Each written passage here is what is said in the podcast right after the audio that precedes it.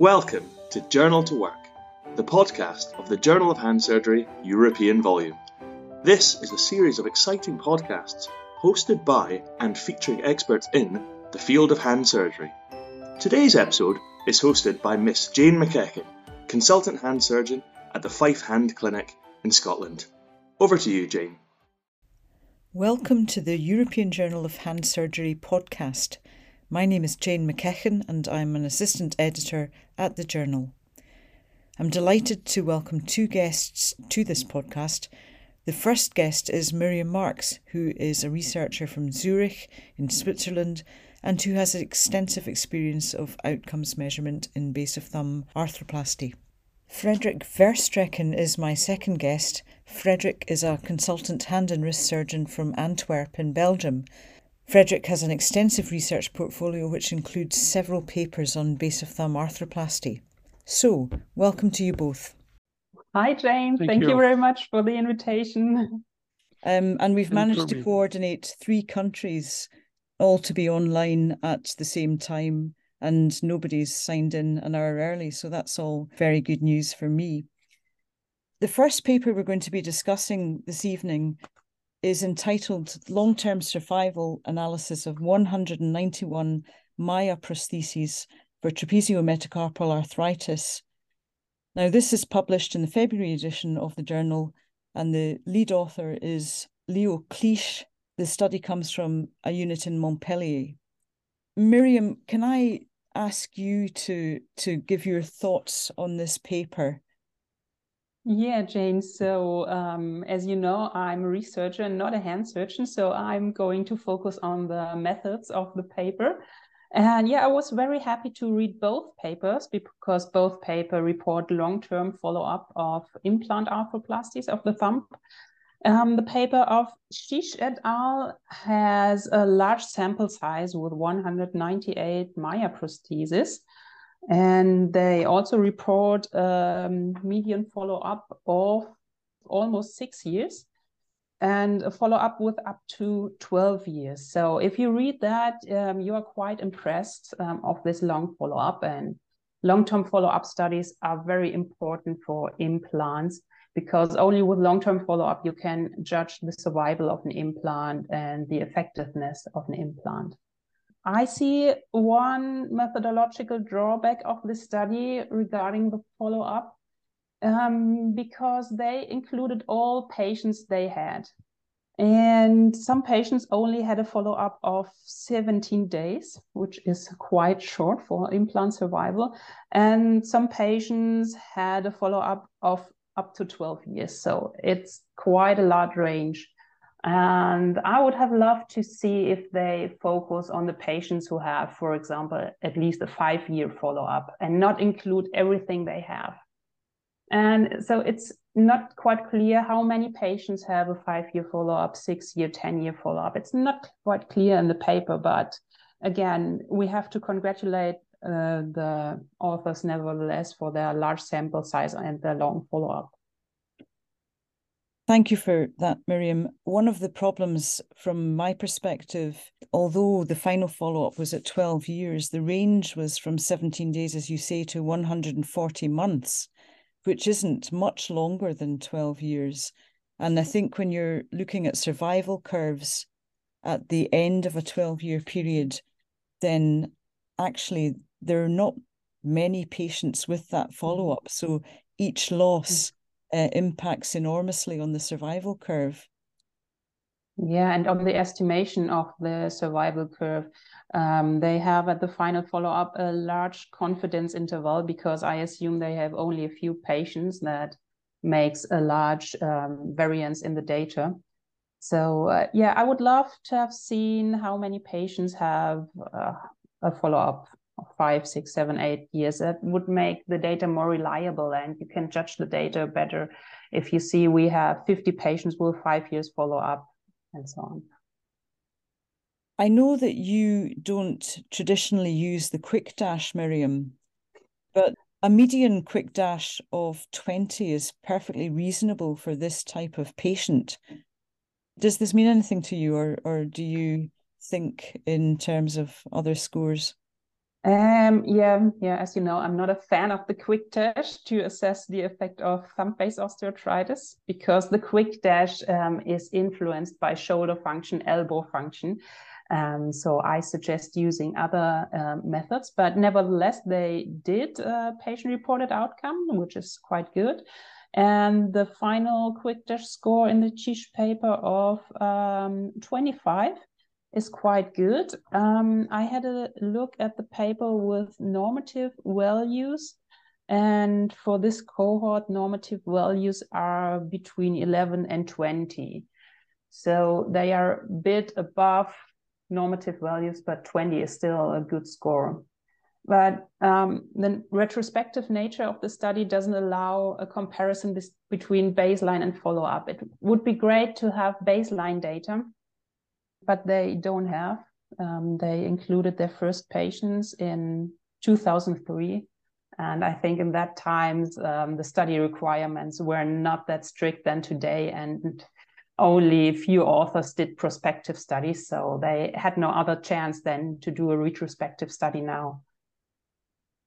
Frederik, can I ask, do you have any experience of the MAÏA prosthesis specifically? Well, I uh, don't have experience with the MAÏA specifically, but I have a long experience with the ARPE prosthesis, which is exactly uh, exact very very very similar to to the MAÏA prosthesis. And uh, yeah, this this study really confirms previous outcome reports that that have been published that uh, the, the the results can be very good, but uh, it's still it's only 5.8 years mean follow-up. No, it's a little bit first. You, when I first read the the paper it says long-term survival and then it says 12 years follow-up and so on. So I said oh this is this is going to be very interesting because what we're really interested in is figures beyond 10 years 10 years of follow-up and and it's a very high number of patients and we know it's very difficult to do this this kind of retrospective research and uh, stimulate patients to come back and so on. But still it's if you read it well this it's actually from 17 days as you said to 140 months. And i think 140 months is not even not even 12 years if I if I make the count. So on average, it's 5.8 years, and we have a couple of outcome results with with five uh, outcome studies with 5.8 years, and and they confirm the good outcome. We need so the MAÏA is is a is a ball and socket articulation. It's it's a metal on polyethylene. It's uncemented with uh, it, with it has a coating, and I think these are the type of prostheses that have stood the the test of time. And we know that we've had disastrous results with some of the CMC replacements, and I think that's what the reason why they're they're actually not very popular at all in in some parts of the world. But this type of prosthesis, a, a ball and socket, metal on polyethylene, uncemented hydroxyapatite, coat, it seems to uh, stand the test of time. Something that's specific in this paper is that they all the patients had a retentive cup. Uh, and a retentive cup means that the polyethylene has a color, uh, which, which makes the articulation more stable. The risk of dislocation is lower, but it probably causes more stress, more forces on the cup, and it might cause some some more loosening than a non-retentive cup, which has not which does not have the uh, polyethylene color. I, and one thing also that I, that I don't, don't, find really clear in the paper is that they, they mention an anterior and a lateral approach. Now, I don't think that correct. I don't think they, I think they mean the posterior or the dorsal approach and not the anterior approach. I cannot see how you can put the CMC1 prosthesis in through, through an anterior approach. So I think they confuse that. And I think this, they mean the, the posterior dorsal, dorsal approach. The biggest problem was dislocation, the biggest complication. We know that's many of often that's often a technical problem. It's it's surgeon related. It's it's because the components were not positioned well or the tension was not good enough. So that's in the learning curve. And that's something that's almost solved with uh, with the dual mobility uh, cups that we have now. And and also MAÏA has now a dual mobility which which means that the polyethylene is is articulating in the metal cup and between and in the between the head of the prosthesis so there's dual mobility, which increases the size of the head and which significantly diminishes the risk of dislocation. There's one study that had a surgeon, one surgeon where the dislocation rate diminished from 7.5% to 0.2% or something. So it's it has a big impact on on the learning curve, the, it, and it decreases the or almost eliminates the most most common uh, complication that we've seen with CMC1 arthroplasty. As the final thing, what, what I think is the most important is at the end, if you ask the patient, would you have the procedure again? Yes or no? And in, in the study, 90% said they would have the procedure again, which is in, in line with, with, with the other paper we're going to discuss and which is in line with other experience. And this is much higher than, than when, when this same question is asked to a patient who has had a trapeziectomy, I think, uh, where, where that percentage is mostly around 80% only. Well, we could move on to discuss the second paper, and then we have an opportunity to compare the two. Uh, so, mm-hmm. our second paper this evening comes from France again, uh, and this is entitled The ISIS Prosthesis in 77 Cases of Trapeziometacarpal Arthritis. When you say France again, that's really the, the country, and we need to pay credit to, to France and to some surgeons like a person that we, we should I think mention is de la Caffinière who really started it. And if we're doing this, it's it's it's really thanks to the the French people and the uh, the perseverance which which they kept trying and and go and change designs and so and we're now at the point we are thanks to a couple of uh, of, of, French surgeons who, who who kept believing in, in this in this concept and and brought us where we are now. And uh, sorry to interrupt you on this, but no, uh, no, that's okay. Miriam, have you can you run us through the the scientific methods of the ISIS paper? Yeah, um, the Fouquet study, they reviewed um, 77 cases, and uh, it's also a retrospective study, but they have the advantage that they have at least some baseline data. They have the quick dash data from preoperative for example, um, but they don't have clinical data at baseline. But at least they have the quick dash and can say that the quick dash improved from um, 59 to 24, which is a high increase. And again, 24 is a good value for this age group. In contrast to the Chiche paper, they said uh, we only include patients who have at least a five year follow up. The follow up also ranges in this study but uh, they have the criterion we need to have a minimum five years follow up that makes the data more reliable and uh, the conclusion of the paper more reliable. Again, they showed a survival curve as in the other study, and the survival rate um, was high with 94%. And yes, so I think it's a methodological sound study. Um, I think they did the, the best they can with a retrospective study as they at least searched in their um, clinical records for baseline data. What I'm missing is the number of patients who have baseline data. They just said uh, the QuickDash improved from 59 to 24, but we actually don't know how many patients filled in baseline data and follow-up data. So uh, I'm not sure if uh, really all 77 patients had baseline data. But that's just a small point in this study. The author said that uh, a limitation is the high drop off rate. Um, they have a follow up rate of, I think, 60, uh, 65%.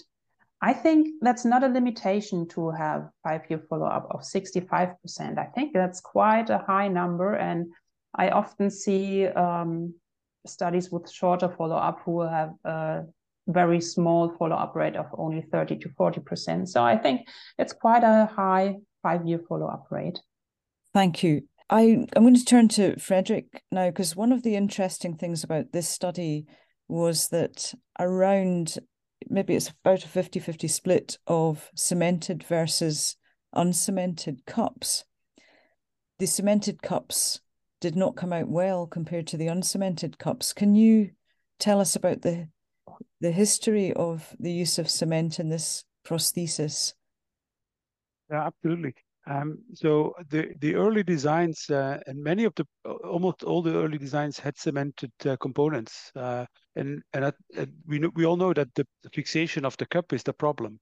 There's no there's no problem with stems, and and you can uh, but the, there was a problem with the with the fixation of the of the cups. Why is fixation of the cup a problem?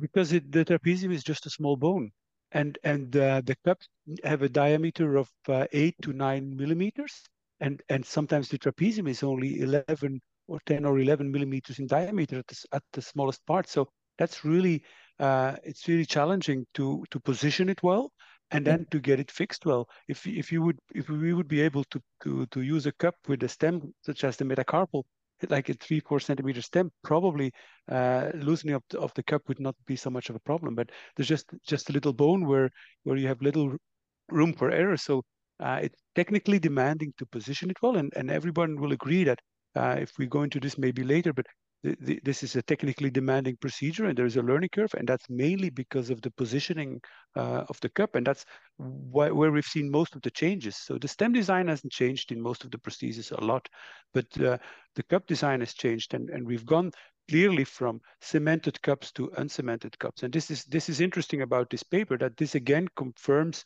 that cemented cup don't do well and this is a, even an understatement of, of the 14 failures 13 were cemented cups, and, and there, as you said, there were 50-50 uh, in, in the study. So this is abandoned, and uh, I, I think uh, nowadays, I think nobody will use cemented cups for the trapezium. It's, and then what came instead is the uh, titanium coating and hydroxyapatite coating. We, we, got this from the hip uh, prosthesis, obviously, which which has given us much better fixation and much less loosening and longer follow-up, better longer follow-up results. So I think there's clear consensus that we now we, we go for uncemented hydroxyapatite coated uh, cups. And then the shape of the cup, that's another thing. It can be either a conical or a spherical cup. Cup. The the results, the outcome results that have been published on that are, are pretty similar. So that's really surgeons surgeons' preference, I think.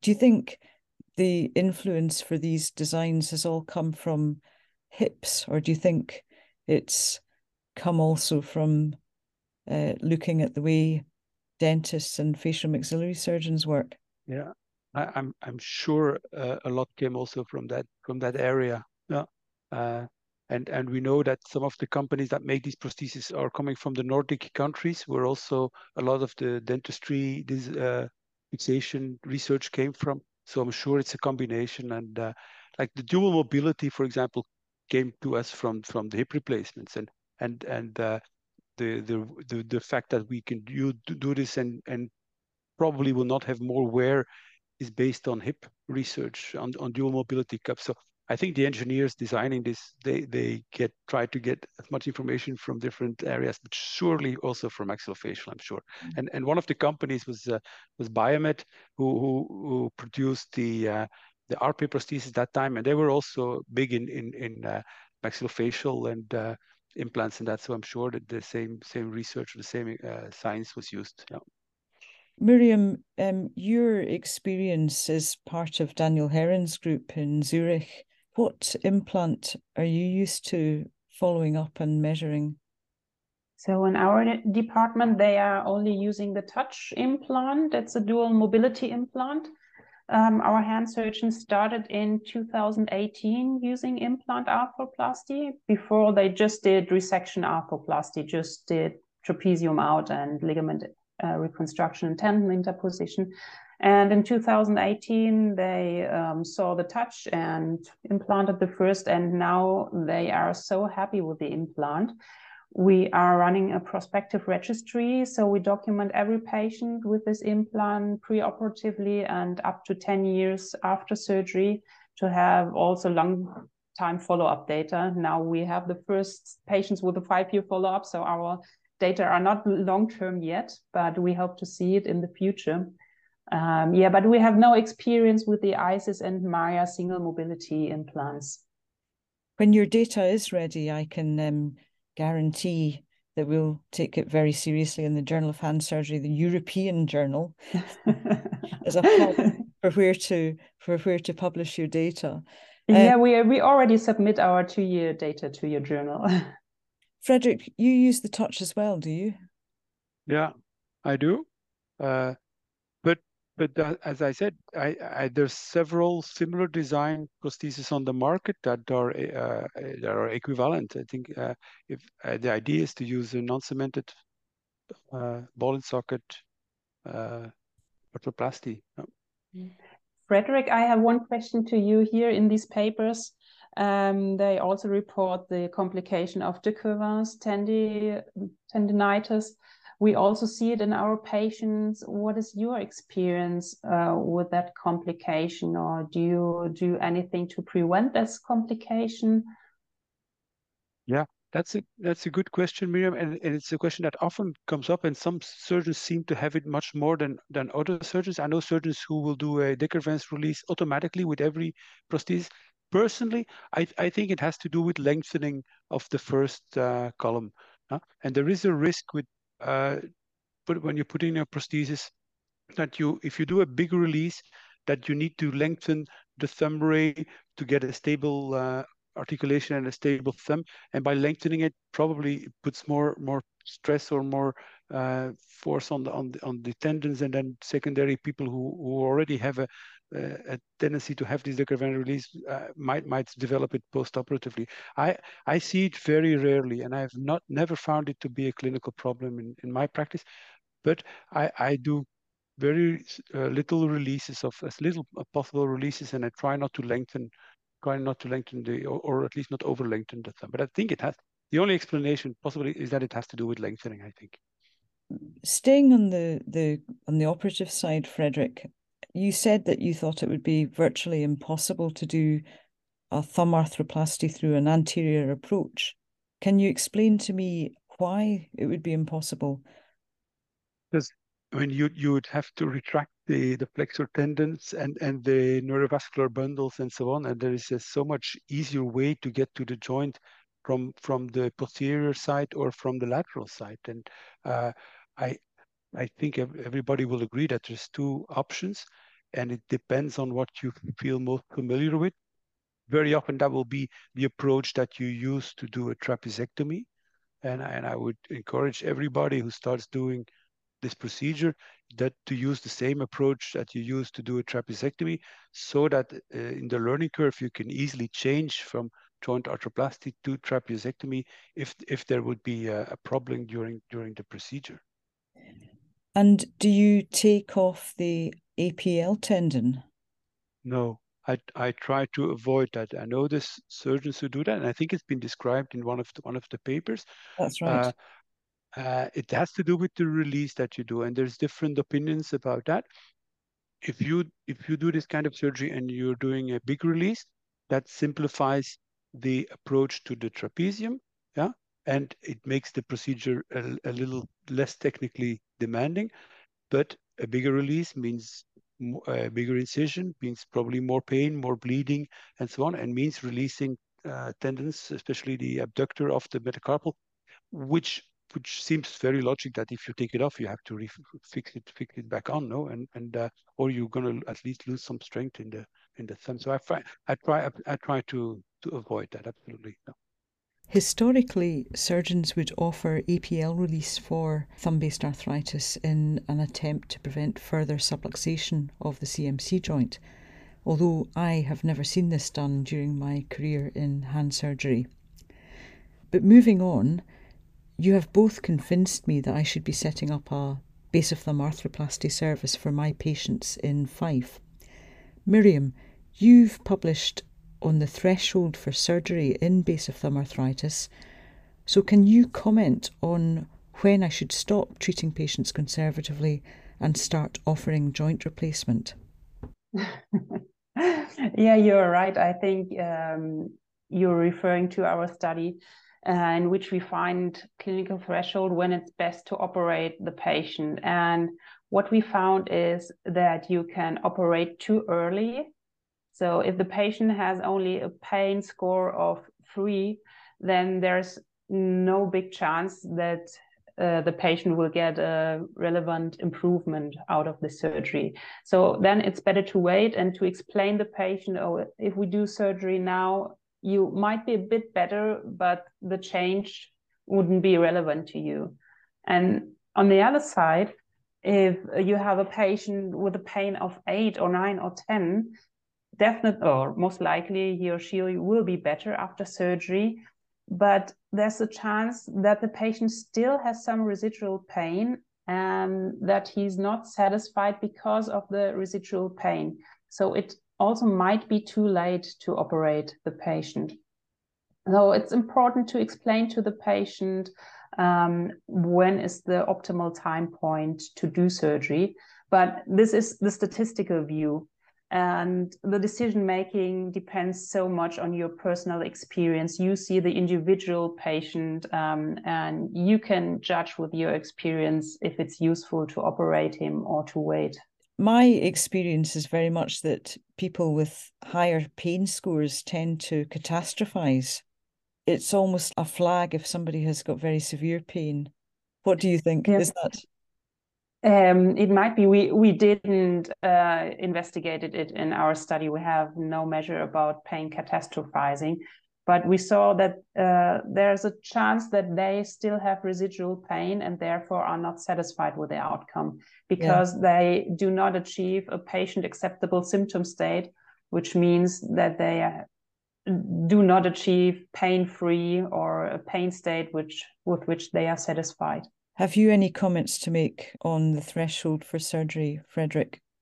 Well, I, I agree with Miriam that, that for us also pain is the is the most important parameter and, and I agree with you Jane that's catastrophic pain pain pain levels up to 9 to 10 always uh, is is it worries me and and uh, especially if it's not correlated to uh, radiographic changes or clinical changes uh, but apart from pain another criterion that we use is progressive adduction contracture and MCP hyperextension because we know that if if this develops it's it's progressive and it will it will have an impact on the eventual outcome of the surgery. Mm-hmm. uh, and uh, and that's what I, I, I, that's what we explain to the patients. Now you you're you're going into adduction contracture. This is not going to stop with years. This will get worse. And we know that range of motion after surgery correlates with range of motion before surgery. So uh, it, it may have an impact. And sometimes we would do surgery more early in these patients uh, than than purely on based based on pain uh, because we, we we we see we see that it's so difficult afterwards to, to correct it if it's really a very contracted and and uh, immobile CMC joint. I think that's a very good point. And trapeziectomy is not known for its ability to prevent a Z deformity. So that is one of the, the huge advantages, I think, of the lengthening option that comes with arthroplasty. So we've decided who to, to offer the surgery to. How do I, as a surgeon, go about avoiding a disastrous learning curve? Say that you're you're lucky to, to do start it now and not 15 years ago when I started doing this because there's so much available now to uh, and so much more knowledge and so much more experience from people that you can at least get to know all the pitfalls and, and try to avoid the learning curve that I think the, the surgeons that like me have gone through. First of all, if I if I would start, um, I would choose choose a prosthesis. Yeah, uh, I would look at the literature. That's what I did, and I say, okay, that seems like the one that has the, the most the, the test of time has got the best uh, publications and most long term outcome, and I'll go for that type and see if that prosthesis is available in your country, in your region, if you're that your hospital or or, or um, that, you, you can get it. Uh, and uh, then I would choose an approach. Yeah, uh, and if if you're used to do the trapezectomy to a dorsal approach, I would put the procedure through the same approach. If you use the lateral approach, I would use uh, do the procedure to this to lateral approach, so that during the learning curve, there is no stress. And if you see something goes wrong, you can just change to trapezectomy uh, and explain and consent the patients for, do, for both procedures. That's what I did in the in the beginning, um, and so that you're not forced to put a prosthesis in, knowing that you have a problem that's gonna cause uh, gonna cause complications early on. So you just change it. If you see a, a crack in the trapezium, if you see the cup is not well positioned, then don't stop, go do a trapezectomy. Uh, don't try to solve it by by continuing because you will you will have a, a lot of early complications. Um, I think if I uh, was you, I if I decided on that, I would watch a lot of videos uh, and uh, on on different channels. You can find surgical technique videos, and then you'll see that everybody has a little bit different technique. Yeah, but there is a rationale, and and and people will explain why they do this and that, and then I would sort of decide for myself. Uh, And then the next step is I would I would go to a cadaver courses. Uh, I think all the companies organize cadaver courses with experienced surgeons, and you can do one or two cases yourself. So and it's good. And when I've done the cadaver courses, the next step I think I would go and visit a surgeon who's who's who's doing a lot of these, and then do do scrub with him, and then let him really in the operating room uh, see what's what's really the little tricks and things that you need to watch out for. And then I think you're ready to to go and do this, and you will find out that it's not a very difficult procedure but there are some tips and tricks and there are some some caveats that you need to know before before embarking and starting on this. I think the thing that you know you alluded to earlier by saying that in the UK we've been fairly slow to adopt arthroplasty, and I think that largely reflects the setup of our NHS, where introduction of new techniques and implants is a, a fairly lengthy and involved procedure where a costing has to be given in and most managers who don't want to spend more money will will not listen to the sort of proposals that you need to get through for this kind of surgery. What I do, what comes across from the people who do arthroplasty is that people with a joint replacement at the base of the thumb rather than a, an excision arthroplasty feel that their thumb is fairly normal, whereas people with an excision arthroplasty feel far from normal with the way their thumb works. Would you agree with that? Yeah, I would absolutely agree with that. And just I, I was trained in the UK and in the United States and I did trapeziectomies. I started working in 99 and I, for five, six years, I've only done trapeziectomies, being very skeptic about it. But there was a surgeon in town who was doing a lot of prosthesis. And then I got to see patients of him, or I got patients of mine and said, well, I've had a trapeziectomy six months now and it's still very painful. My neighbor had a prosthesis and after six weeks, she was back to manual work and she was very happy. I said, maybe I should start doing this. And this is 15 years ago. And I slowly started selected patients. Well, it took me a year and to be totally convinced that this is really for the right patient is, is, a, is a very rewarding procedure. And as you as you said, the recovery is much faster the thumb feels more normal. If I have patients who've had a trapeziectomy on one side and a prosthesis on the other side, they will almost all of them will prefer the the, the arthroplasty arthroplasty side. And then now that we get these 10-year outcome results that are 80 to 90% survival rate, then I, th I think you've got enough data to convince even uh, NHS uh, managers that th there is a place for this there is a place for this procedure. I'm not saying that everybody needs these procedures, but especially the ones with with with the adduction contracture or with very loose joints or with MCP hyperextension, that that's the ideal population where, where you can really change the, the function of the hand, I think. Miriam, have you any insight into who does particularly badly with arthroplasty? At the moment, to be honest, not because most of our patients are very happy. But um, to add something to Frederik's um, comment, how to convince the health authorities, uh, an argument against the arthroplasty might be it's very expensive to implant such a fancy thing. Just do a resection because it works. But if you see the cost from a societal perspective, you see that patients return to work much faster than after resection arthroplasty. We recently did a study and compared two cohorts of our clinic where we saw that patients after tra trapeziectomy returned to work after three months and our implant patients with the touch returned after six weeks. So it, they are twice as fast back to work. And we know from different studies that the cost due to loss of productivity, due to absence from work or reduced productivity at work is much higher than the actual treatment cost. So I think that's a very strong argument for the health authorities and the insurances to pay for this intervention. Well, if we have a sudden influx of demand in the United Kingdom, I'm going to point the NHS managers both of your ways and say that you persuaded the rest of the country. I think it's probably about time to wind up. Are there any points that either of you would like to make? Yeah, I, I want to. I would like to say something, Jane. I, I still think after all this that trapeziectomy is the gold standard. Yeah, and and if if you're doing, let's say five to ten cases per year, probably you should stick to that and do trapeziectomies. Uh, I think there is a place for prosthesis, but it's technically more demanding. And and if you you need to to do I think at least 20 to 30 cases per year to feel really confident about it. So I don't want to give the message that everybody needs a prosthesis. I think they're both at the end, if you put everything in, in balance, they're quite equivalent, I think, but there, there are definitely pros also for the prosthesis. Well, that's been really, really interesting, very informative. And thank you both for your time and for your discussion this evening. Thank you for listening to the Journal to Work podcast of the Journal of Hand Surgery European volume. If you liked what you heard and would like to tune in to hear more experts in hand surgery, then please subscribe to our podcast wherever you get your podcasts.